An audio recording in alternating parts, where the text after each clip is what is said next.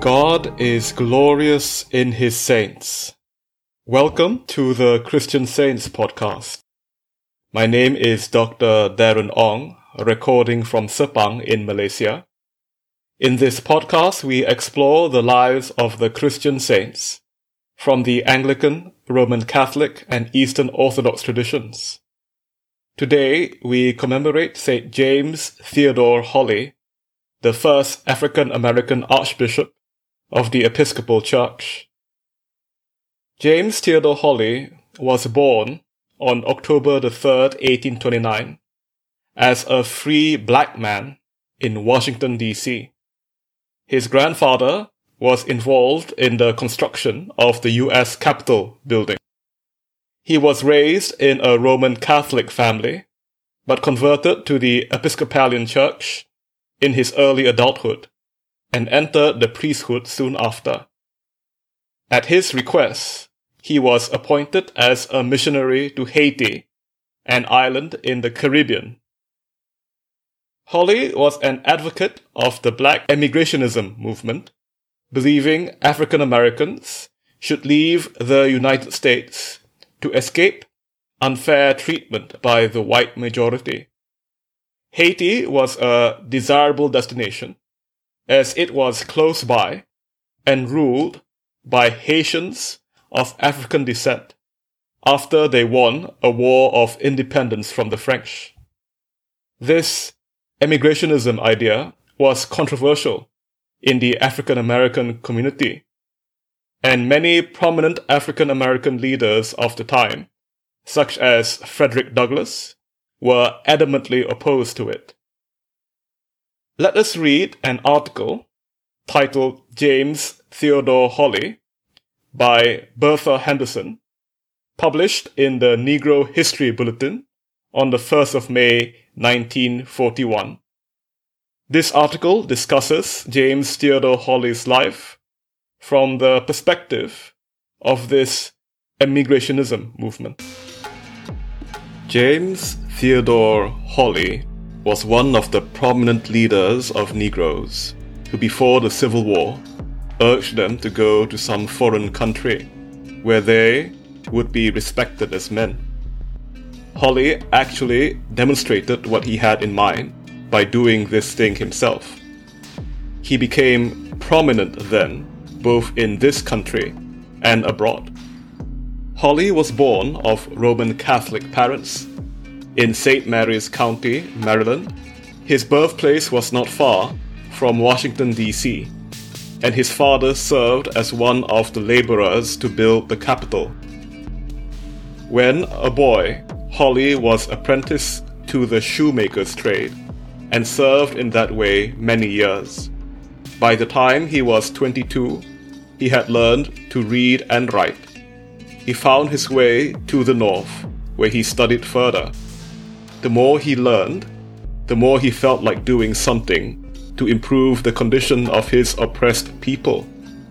He decided then to become a minister.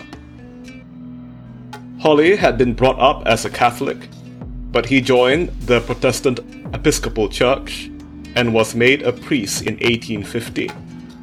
He served as a rector in western New York, later in Michigan, next in Canada, and finally at the St. Luke's Protestant Episcopal Church in New Haven, Connecticut.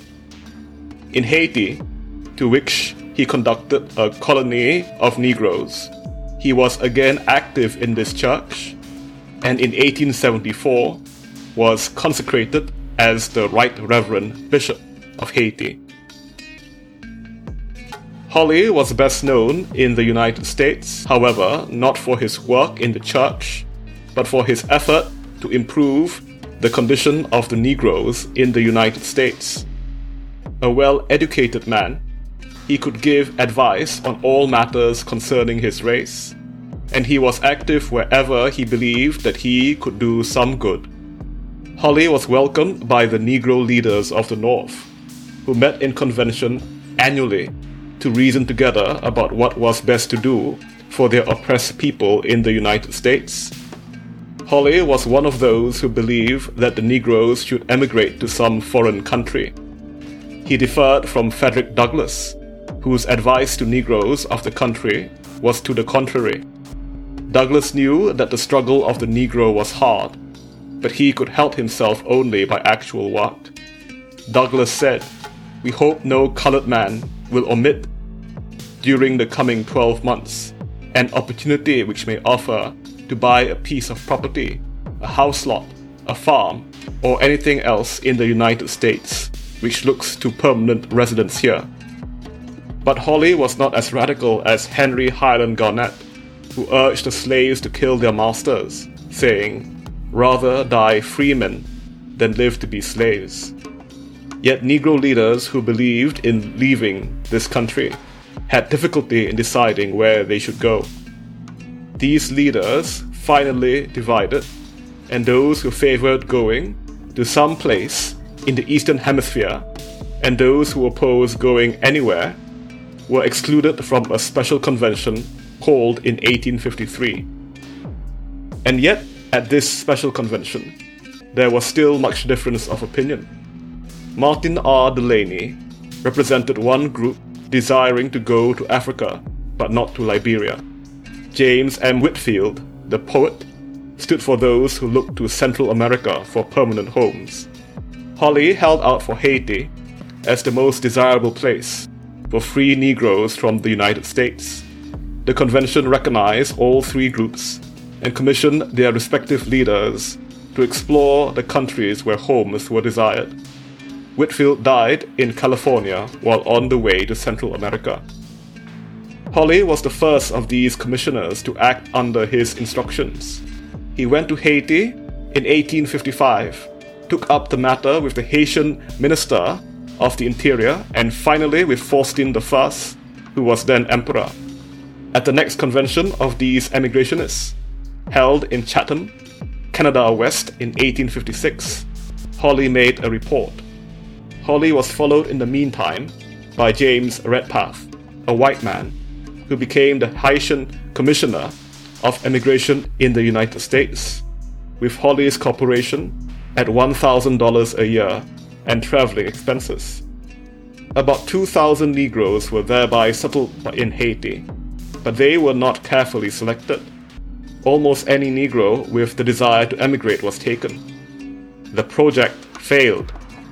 Accounting for this outcome, one said, they proved to be neither intellectually, industrially, nor financially prepared to undertake to wring from the soil the riches that it is ready to yield up to such as shall be thus prepared. Nor are the government and influential individuals sufficiently instructed in social, industrial, and financial problems which now govern the world, to turn to profitable use willing workers among the laboring class. About one third of those emigrants remain in Haiti to suffer further hardships, in addition to those first encountered. Some of these, like others who had gone to foreign shores to escape from slavery, came back to the United States for better opportunities after the Civil War. Holly, however, stood at his post there doing religious work and helping these people in other ways. He came back to the United States only to secure help to carry further his plans for his people in Haiti. He secured some help and encouragement in England. He never lost faith in the undertaking.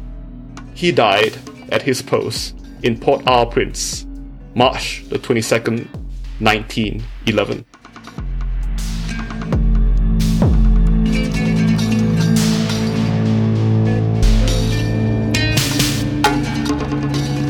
I will share here some of James Theodore Holly's thoughts on the condition of the African American people in the pre Civil War United States.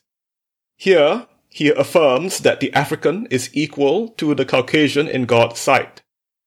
This is an excerpt from a speech of his about the history of the Haitian Revolution. The title is a vindication of the capacity of the Negro race for self-government and civilized progress as demonstrated by historical events of the Haitian Revolution.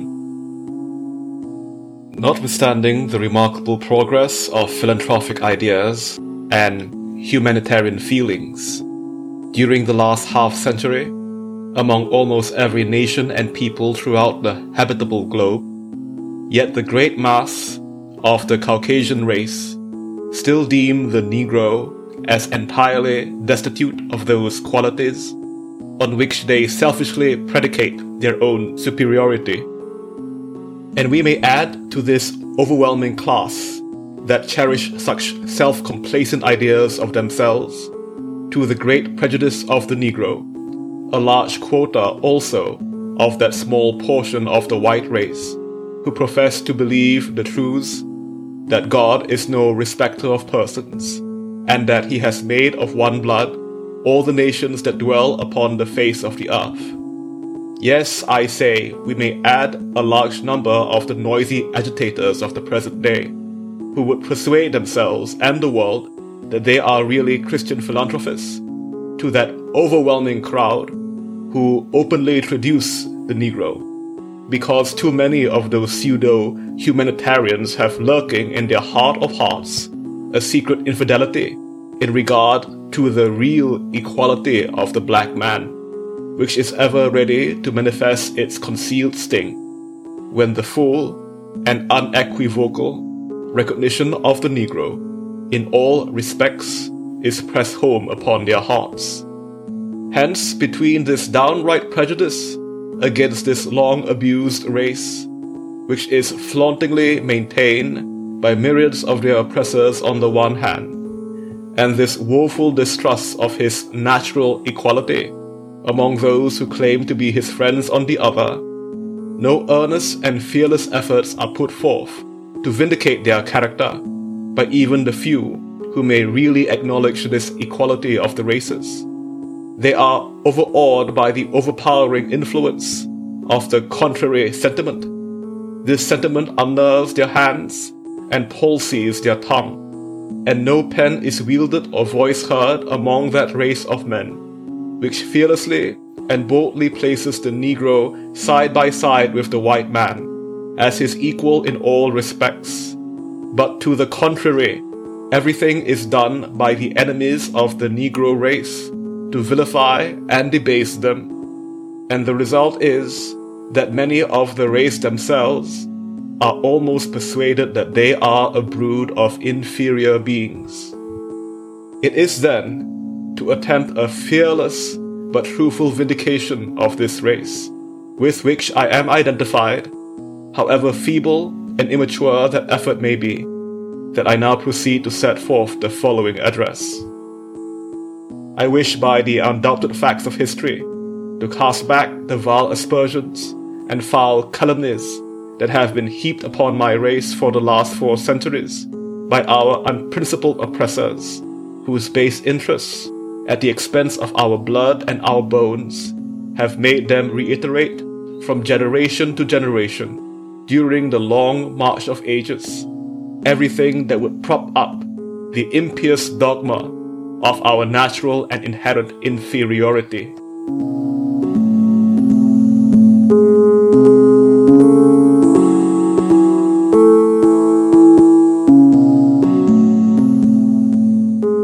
Even after the failure of this project to bring over African Americans to Haiti, Holly remained on the island, pursuing missionary work there. He was consecrated as Episcopal Bishop of Haiti in 1874. When he died, the Episcopal Church had 15 parishes, 7 missions, 15 national clergy, and a church community of over 2,000 persons. He established schools, hospitals, and a mutual aid society on the island. After his death, his legacy to the church there was carried on by his children, two of whom became clergymen, and another four who became medical doctors. Here is an account by James Theodore Holly of the progress of his mission in Haiti. This text is titled Facts about the Church's Mission in Haiti, a concise statement. While our mission work, like that of the first apostles, must have a foothold in the towns and cities as the base of its operations. It is nevertheless true that the great work that needs to be accomplished in Haiti is in the rural districts, among the country people, who are, as a general thing, but one remove above African paganism.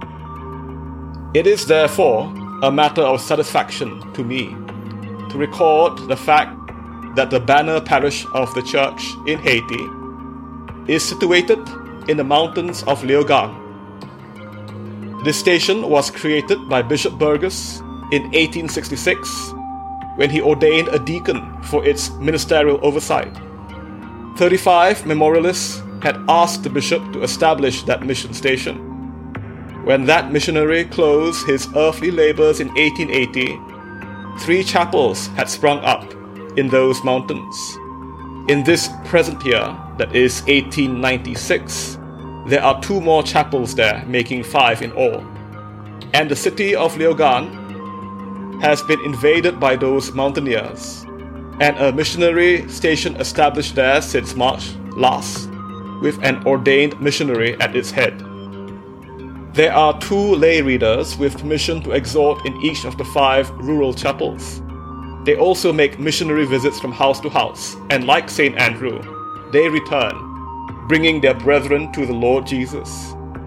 These lay helpers cultivate the soil to gain their livelihood, and they further take time to do this spiritual work without the hope of fee or other earthly reward. The rural parishioners in general are not behind them in the work of self sacrifice.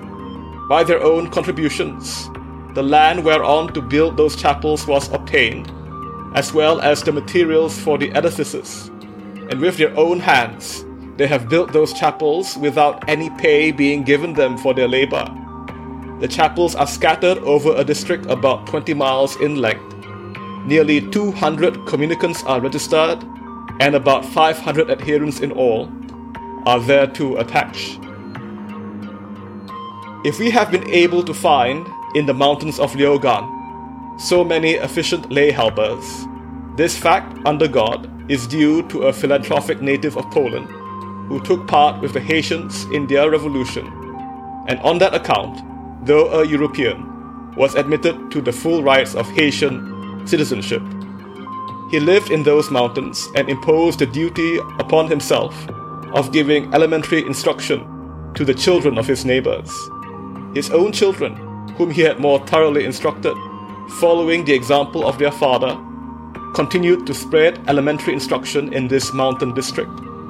Thus, a large number of adults are to be found there, capable of reading and writing, than in any similar rural district in Haiti. One of our first lay missionaries there is now 90 years of age, whose instruction by that Paul goes back to the first years of the present century. We have not been able to show similar results in the other rural districts where we have stations established, because we cannot find in those other localities persons able to read and write as we find in Léogâne. To use the Bible and prayer book, one at least must know how to read. Instructed by this experience gained in the mountains of Léogâne, the church in Haiti has organized a system of elementary schools in the rural districts as an indispensable auxiliary of her mission, which must be preliminary to any further extension of that work. Nine such schools are now in operation. For six years, we were able to keep up in a very indifferent manner, for want of necessary means, an elementary normal school, where country young men pursue three years' course of instruction. Most of the teachers in those schools pass through the three years course of that normal school for want of means to maintain it, we have been obliged to close the normal school provisionally. It is of the utmost importance to the future of our work in Haiti that the normal school should be reopened and a training school established for our candidates for holy orders. Healing the body as well as saving the soul was made the gospel work of our Lord and his apostles. What he thus united together, no man has a right to separate. We may therefore rejoice at the fact that our missionary societies give increasing evidence from year to year that they begin to understand and appreciate the secret of the kingdom of God in evangelizing the nations. To supplement our gospel preaching by the testimony of the healing art, five physicians, sons of our clergy born in Haiti, have been trained and graduated. But to be useful to the poor in the gratuitous service they are willing to render, a dispensary is of the first necessity. This should be followed as soon as possible by a hospital. Some one of those to whom God has given an abundance of this world's good should esteem it a privilege for love of Him and suffering humanity to give funds necessary to establish both these needed institutions.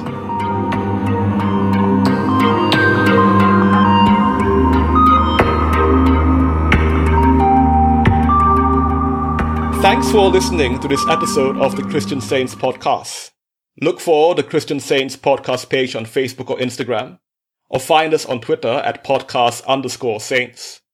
All music in this episode was composed by my good friend, James John Marks of Generative Sounds. Please check out his music at generativesoundsjjm.bandcamp.com. If you enjoyed this podcast, please consider giving us a rating on iTunes or whatever podcast app you use so more people can find the Christian Saints podcast and be blessed by these stories of God's saints. James Theodore Holly is commemorated in the Episcopal Church's calendar on March the 13th. Here is the collect for his feast day.